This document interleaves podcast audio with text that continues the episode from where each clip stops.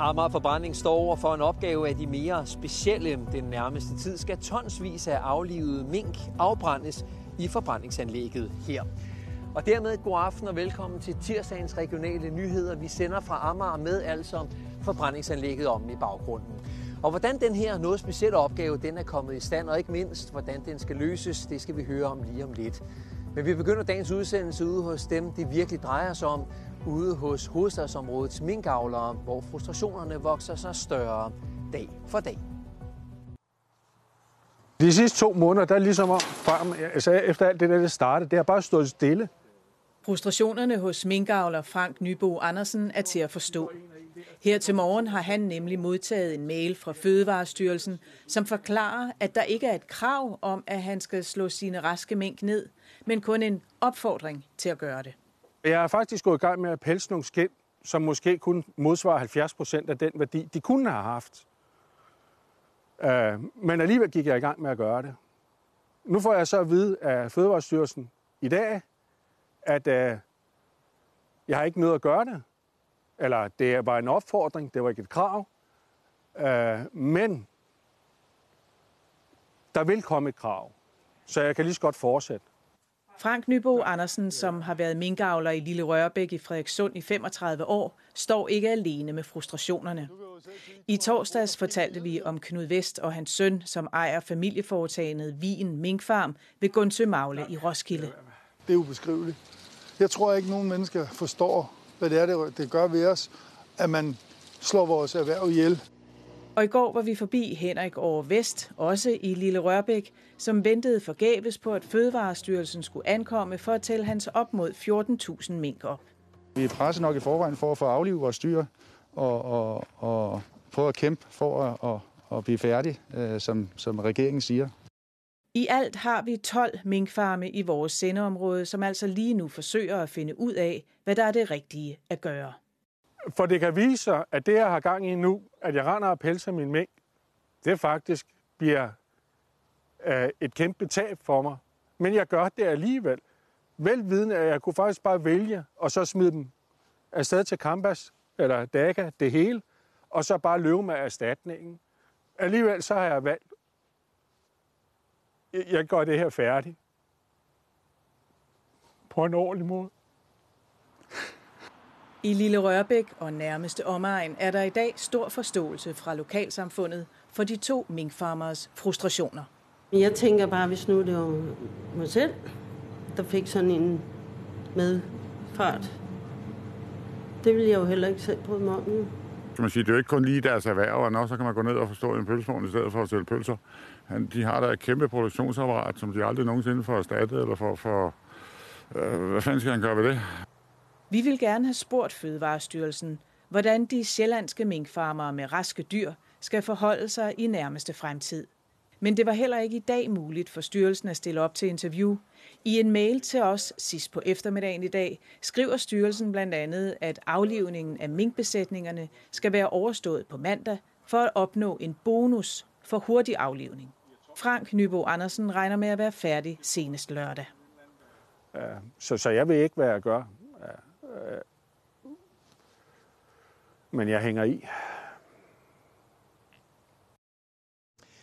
Direktøren for Amager Ressourcecenter, han hedder Jakob Simonsen. Han vil jeg rigtig gerne have talt med direkte her i udsendelsen. Han er derhjemme, han er rask, men han er i coronakarantæne. Derfor får du her det Skype-interview, jeg lavede med ham tidligere i dag. Hvorfor har I valgt at melde jer til at tage jer af den her opgave? Vi står over for en, en helt øh, særlig øh, situation, altså en, en sundhedsmæssig situation, øh, der skal både løses øh, hurtigt, sikkert og effektivt, og vi har jo et, et, et anlæg, øh, der jo rent faktisk kan den slags, og så er det klart, at øh, så stiller vi os øh, naturligvis til rådighed øh, for hjælp. Hvordan sikrer I jer, at der ikke er nogen smitterisiko ved det arbejde, I udfører?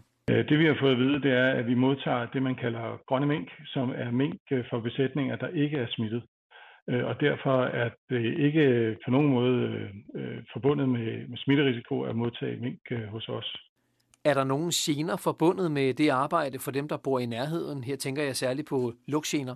Nej, det er der ikke. Øh, vi modtager jo også en, en gang imellem øh, øh, slagteriaffald eller, eller madaffald øh, fra, fra, fra borgerne i, i København og omegn, øh, og noget af det, det kan jo også lugte fælt. Men vi har jo rent faktisk øh, et, et anlæg, der kan håndtere lige netop den slags, der sikrer, at vi ikke lugter i, øh, i omgivelserne. Simpelthen fordi vi, vi suger luften ind i anlægget og bruger den i forbindelse med vores forbrændingsproces, sådan at man rent faktisk, hvad skal man sige, brænder lugten af os. I har sagt ja på nuværende tidspunkt til at håndtere en mindre mængde mængde, altså mellem 2 og 400 ton. Der er jo potentielt mange flere mængder, der skal aflives derude. Vil I overveje at skrue op for den mængde, I håndterer herude?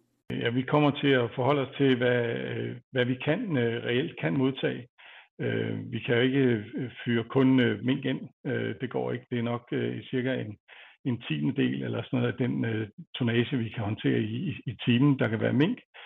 Øhm, og øh, hvis myndighederne beder os om at, at skrue op, øh, jamen øh, så vil vi selvfølgelig overveje det, fordi at vi som sagt mener, at jeg står i en, en ret alvorlig situation, hvor det er, at vi vil bedt om at hjælpe, og selvfølgelig hjælper vi der, hvor vi kan. Ingen tvivl om, altså, at coronakrisen giver en noget anderledes hverdag for de fleste. Men for nogen, så kan det faktisk også være til den positive side, blandt andet hvis man retter blikket mod hovedstadsområdets boligmarked. Købsaftalen er underskrevet, og nu skal Torbjørn Rose Valentin bare vente tålmodigt på at overtage nøglerne til sin nye ejerlejlighed på Amagerbro. Ja. Og så skal jeg nok også helt sikkert male. For coronakrise eller ej, så tør Torbjørn godt at sætte sine penge i mursten. Jeg tror nogle gange, man skal også tænke på, at boligkøb handler om, hvad, hvad er mine behov, øh, og så ikke nødvendigvis altid gå og frygte, at de værste ting kan ske. Under coronakrisen er købelysten vokset ud over det sædvanlige. Ikke kun hos Torbjørn, men generelt. Det har jo bare eksploderet. For mens økonomerne spåede om prisfald og færre købere, så overraskede boligmarkedet. Det er kommet helt bag for os, at vi allerede her i oktober 2020 kan se, at vi øh, har en handelsaktivitet, der er højere end den, der var i hele 2019, som jo var et fantastisk år. Da landet blev lukket ned i marts 2020, var der et fald i boligpriserne i cirka halvdelen af TV2 Lorges 34 kommuner. Og et fald havde boligøkonomerne forventet. Vores første vurdering i marts måned var, at den her coronakrise vil få betydning for boligmarkedet og også alvorlig betydning. Og helt konkret havde vi en forventning om, at boligpriserne de ville falde med cirka 5% her i 2020. Men fra maj til september steg kvadratmeterprisen i Region Hovedstaden i gennemsnit med ca. 1.650 kroner. Det betyder, at en villa på omkring 130 kvadratmeter gennemsnitligt er steget med 215.000 kroner på fire måneder. Nu er spørgsmålet så, hvorfor? Der er flere årsager til, at boligmarkedet har klaret sig bedre end forventet. Først og fremmest så har vi haft nogle hjælpepakker, som der har holdt økonomien i gang. Vi har også haft en rente, som der godt nok steg i starten af coronakrisen, men som ret hurtigt faldt til ro igen. Og det er vigtigt, når man skal ud og finansiere en bolig, at renten ikke er alt for høj. Der er rigtig mange, der har en forventning om, at de stadigvæk har et job, øh, både på den korte og på den lange bane. Til gengæld har folk rigtig god tid, og det vil sige, at øh, de her boligdrømme, de får frit spil. Og nogle af de grunde kan Torbjørn Rose Valentin ikke genkende til. Coronasituationen er jo lidt speciel, fordi vi jo øh, hele tiden gætter os frem til, hvor vi er i den henne. Det kunne selvfølgelig gå helt galt, og alt lukket ned, og der sådan set også var inden for min branche ville være øh, afskedelser. Men, men, øh, men jeg tænker, at, at nu er det relativt stabilt, øh, og at det er et godt tidspunkt at gøre det på. I Københavns Kommune, hvor Torbjørns nye lejlighed ligger, har der været store prisstigninger siden coronakrisen startede. På bare et år er kvadratmeterprisen for ejerlejligheder steget med ca. 1.300 kroner. Men det er ikke kun byudviklingen, de grønne åndehuller og pulserende byliv, der får købelysten i vejret.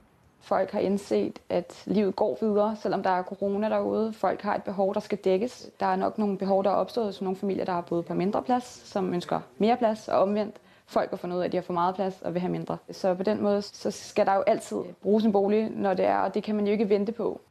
I TV2 Loris område er Dragør den kommune, som har oplevet den største prisstigning under coronakrisen. Fra maj til september er priserne steget med 16,8 procent.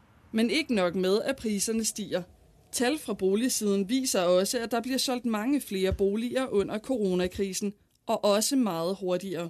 Det vi kan tage med os her fra, fra sundhedskrisen, det er jo, at øh, boligmarkedet kan reagere ret hurtigt efter en krise. Det har vi ikke set før. Der er tale om en helt anden krise, end det man har været vant til under de seneste økonomiske kriser. Så derfor er det jo dejligt i dag at kunne sidde og sige, at de fleste økonomer de tog fejl, og boligmarkedet slet ikke er blevet ramt nær så hårdt. Skraldemænd fra renovationsvirksomheden Ramondis mødtes i dag ved Vestforbrændingen i stedet for at møde op på arbejde. De har valgt at nedlægge arbejdet, fordi de er utilfredse med, at ledelsen i Ramondis ikke vil acceptere deres valg af en ny tillidsrepræsentant. Arbejdsnedlæggelsen betyder, at der ikke er blevet hentet skrald hos borgere både i Brøndby, Gladsaxe, Rudersdal, Lyngby Torbæk og Gentofte kommuner siden fredag. Og i København bliver der ikke hentet haveaffald. Skraldemændenes fælles tillidsrepræsentant kan ikke sige noget om, hvor længe arbejdsnedlæggelsen vil stå på. Vi så jo gerne den her konflikt løst, Øh, men lige nu er, er, det, er det lidt fastlåst det hele. Ledelsen i Ramondis har ikke ønsket at stille op til interview i dag, men virksomhedens pressechef fortæller kortfattet, at der er dialog mellem parterne. Det første naturgenopretningsprojekt i Nationalpark Kongernes Nordsjælland er i fuld gang i de her dage. Den kun to år gamle nationalpark består af en række private grunde, og det er derfor en privat lodsejer, der har givet lov til, at der blandt andet bliver genetableret fire vandhuller i Karlebo. De her huller, som vi ser herude, har været drænet tidligere, øh, og nu stopper vi drænene, øh, piller rørene op, således at vi kan lave et vandspejl, og vi kan øh, give noget til biodiversiteten. Vandhullerne bliver til glæde for både frøer, salamandre og guldsmede, og planen er, at der også skal være flere vilde blomster i området til glæde for insekter, og et rørlagt vandløb skal åbnes op. Naturgenopretningsprojektet i Karlebo er bare det første af en stribe lignende projekter i Nationalparken, i hvert fald hvis det står til bestyrelsen. Ja, så vi håber jo, at øh, med det her projekt, at vi kan få flere private lodsejere til at interessere sig for det og gå med yderligere, så, og vi er klar. Et datacenter i Albertslund har sammen med kommunen fundet ud af, hvordan de kan omsætte overskydende varme fra server i datacenteret til fjernvarme. I dag får det, der svarer til knap 300 husstande i Albertslund, opvarmet deres huse med overskudsvarme direkte fra datacenteret. Fordi i stedet for at smide varmen væk, så kan vi lige så godt bruge den. Et flertal i Folketinget har vedtaget, at netop fjernvarme og varmepumper skal udbredes til flere husstande, og olie- og gasfyr skal udfases. Det skal reducere CO2-udledningen i Danmark med 700.000 ton i 2030. I datacenteret i Albertslund er det i dag 35 procent af den varme, de udleder, der bliver udnyttet til fjernvarme. Der er derfor mulighed for, at virksomheden og kommunen gør endnu mere for at få varmen fra serverne ud til borgerne. Men det er noget, vi allerede snakker om at gøre, øh, fordi, det er, øh, fordi det er det rigtige at gøre. Skal den stå her? Ja, ikke? Haven er ikke særlig stor. Alligevel gør Janette Nyberg Nielsen alt, hvad hun kan for at lukke insekter og andre smådyr til. Det er vigtigt for mig, at, at, at, at der ikke er flere insekter, der ligesom forsvinder. Ved hjælp af vilde planter og ukrudt forsøger flere danskere at øge biodiversiteten i deres egne haver. Vi er jo i en biodivers krise, øh, kan vi jo roligt sige. Så det er vigtigt for mig, at, at de planter, øh, jeg har i min have, at det er noget, øh, de små skabninger øh, kan leve og, og bo i. Janettes have, der før primært bestod af betonfliser og krukker med krydderurter, har nu en lille dam, der skal sikre drikkevand til smådyr, og så skal der gro masser af vilde planter. Hmm, jeg tror, jeg tager nogle af de her. Turen går derfor til Uderslev Mose, i håb om at finde frø fra nogle af de vilde insektvenlige planter, der naturligt gror i Danmark, nemlig tisler. Hvordan kan man ikke synes, sådan en plante er smuk? Jeg forstår det ikke. Selvom nogen måske vil kalde det ukrudt, så skal tisselfrøene altså sås i den lille have. Men nu er der jo ikke noget, der, der hedder ukrudt jo. Der er kun noget, der hedder planter. Janette Nyberg Nielsen er langt fra den eneste dansker, der vil have flere insekter i haven. Det kan man blandt andet mærke hos Havero Planteskole på Østerbro i København. Vi har oplevet en enorm stor efterspørgsel på vilde planter og insekt venlige planter. Ja, faktisk er flere planter blevet revet væk fra planteskolens hylder. Det betyder simpelthen, at, der er, at tingene bliver udsolgt, og der er ting, vi ikke kan skaffe hjem, fordi der er så stor efterspørgsel øh, hos gardnerierne også. Og det er ikke kun i de private haver, at der gøres en indsats for at fremme biodiversiteten. I nogle kommuner har man lavet græs og blomster i grøftekanterne vokse frit. I Gladsaxe Kommune har et biodiversitetsprojekt resulteret i tre nye registrerede insektarter. Prøv at se her. Og i Egedal uddeler kommunen gratis naturfrø til haverne. Hos Danmarks Naturfredningsforening er man glad for udviklingen, hvor både kommuner og private yder en indsats for at redde de danske kriblekrabledyr. 10 kvadratmeter her og 10 kvadratmeter der, det, det bliver til rigtig meget, og, og selv små pletter med, med øget øh, natur er, er rigtig godt for, for, for, for, for dyrene. Hjemvendt fra turen til Udderslev Mose skal de nyfundne tisselfrø nu sås. Den står her. Og for de, der får sommerfugle i maven ved tanken om flere insekter i haven, ja, så er der ifølge Jeanette Nyberg Nielsen bare én ting at gøre. Det er bare at gå i gang. Alting starter med en selv. Og så er der mange, der siger, jamen, der nytter ikke noget ved, at jeg gør noget. Jo, fordi hvis der er rigtig mange, som gør det samme, så nytter det noget. Det tror jeg er rigtig fint. Jeg er da tilfreds. Julen nærmer sig med hastige skridt, og her i Tivoli, der slår de på fredag dørene op for årets julesæson. På trods af coronarestriktioner, så bliver det med en helt ny julesatsning, hvor flere kendte danske kunstnere blandt andet skal optræde. Julesatsningen den kommer ovenpå et hårdt år for Tivoli. Lad os lige se et oprids her. 2020 har været noget af en rutsjebanetur for Tivoli. Først lukkede coronakrisen for haven, og efter genåbningen har det været begrænset, hvor mange gæster de har taget ind. Det mærkede Tivoli blandt andet til Halloween. Her var køen til haven så stor, at Tivoli var nødt til at lukke for portene for at sikre gæsternes sikkerhed. For ikke at ende i en lignende situation har Tivoli derfor besluttet, at man skal booke tid, hvis man vil besøge haven i løbet af julen. Også økonomisk er Tivoli hårdt ramt. Haven forventer, at sæson 2020 ender med et underskud på op mod 200 millioner kroner. Det har allerede nu betydet, at Tivoli har været nødt til at fyre mere end 200 medarbejdere. Ja, Tivoli har på alle fronter været hårdt ramt af corona. Frederik Hvidemann, som vi hørte i indslaget, så forventer I et underskud på op mod 200 millioner kroner.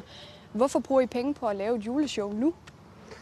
Jeg kan sige, at øh, musik og underholdning har været en vigtig del af Tivoli lige siden vi åbnede i 1843. Så ligesom Tivoli vil ikke være Tivoli uden alle vores forlystelser, eller den smukke have, eller alle vores restauranter, så ville Tivoli heller ikke være Tivoli uden et godt kulturprogram.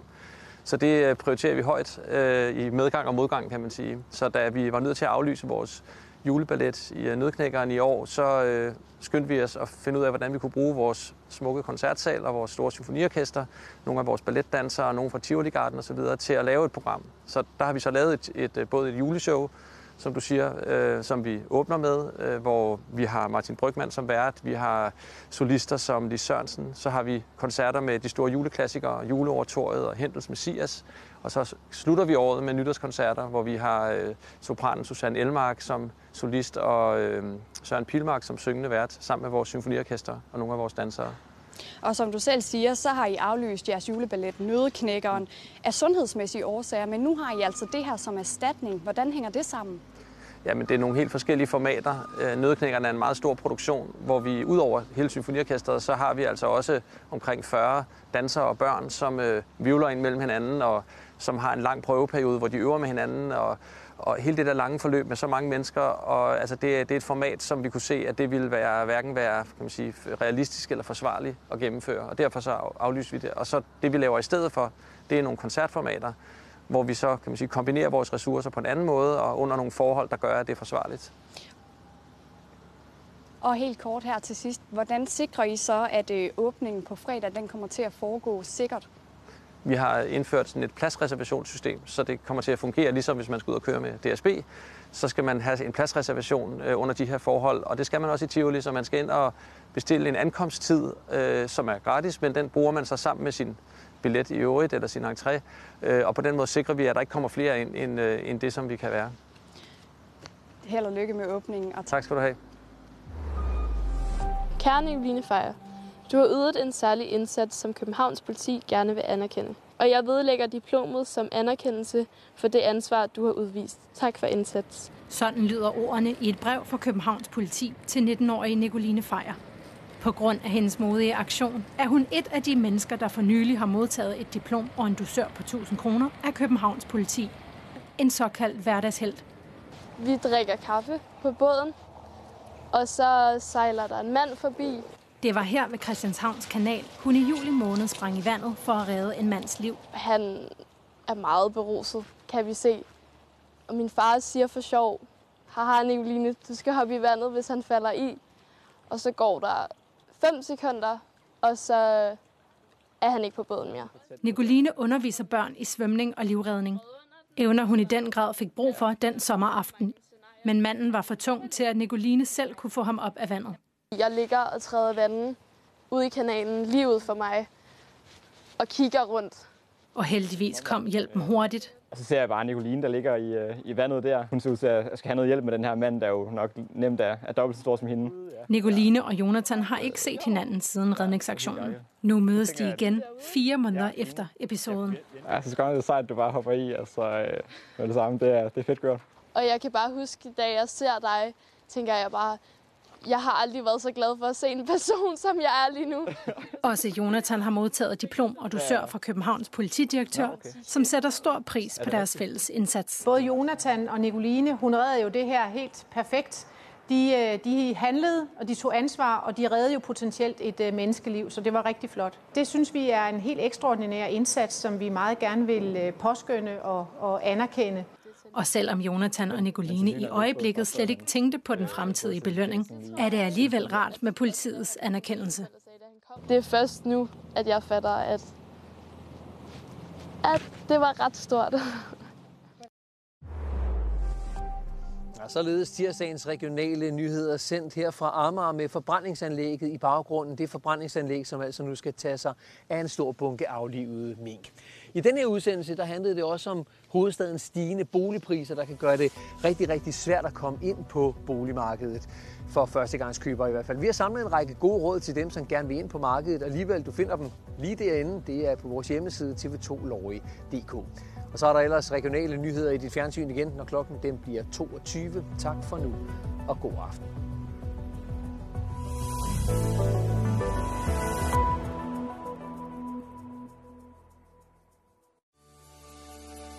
Været præsenteres i samarbejde med Plantorama Store Julemarked.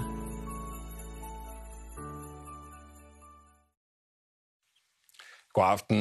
Det er gråt, men det er altså også flot derude på sådan en øh, novemberdag, hvor altså bladene stadigvæk står med de her efterårsfarver, det flotte af slagsen, og det kan man altså også komme til at nyde i morgen, for der er ellers ikke særlig meget andet. Der er nemlig gråvejr på programmet igen.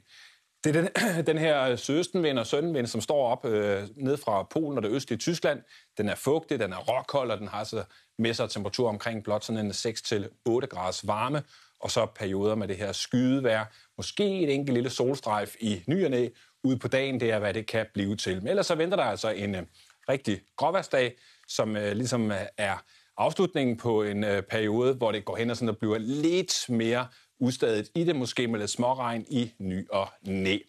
Onsdag, der venter regnvejr på at komme ind. Det kan godt være, at øh, det kommer ind ud på dagen. Der bliver nok ikke så meget af den, men så åbnes der lidt for en anden slags øh, luft, som kommer frem til os, måske med lidt sol, og så lørdag og søndag. Det ser lidt ustadigt ud med små mængder regn godt nok, og lidt stigende temperaturer. Her får vi både noget dansk efterårsvejr med regn og blæst, og så en masse varme under sydens sol. Og dem, der har efterårsvejret, ja, de er varmt klædt på, så de ikke kommer til at fryse, og imens drømmer de om at ligge i en hængekøje mellem to palmer. Tak til Rune, der er 9 år. Vi sender tusser til København Ø. Været blev præsenteret i samarbejde med Plantorama Store Julemarked. Velkommen til Københavns Ungdomscenter, også kaldet Huset. I Magestræde, hvor man har indgang, der finder man i porten en lille café, der hedder Café Rosa. Det er et uformelt sted, hvor folk mødes for at snakke og hygge sig. Husets forskellige aktiviteter drives faktisk autonomt. Det vil sige, tager vi den øverste etage, hvor vi har teatret, finder vi, at teatret har en leder, en såkaldt konsulent, der konsulterer en gruppe, som er interessegruppe omkring stedet. Når man kommer om i Magstræde, finder man på anden etage husets biograf. Der kører man forskellige film, alternativ til meget af det, der går i de andre biografer her i byen. Husets spisehus. Det er en restaurant, hvor man hver dag kl. 12 finder en kold buffet, og hver aften fra kl. 5 kan man få varm mad.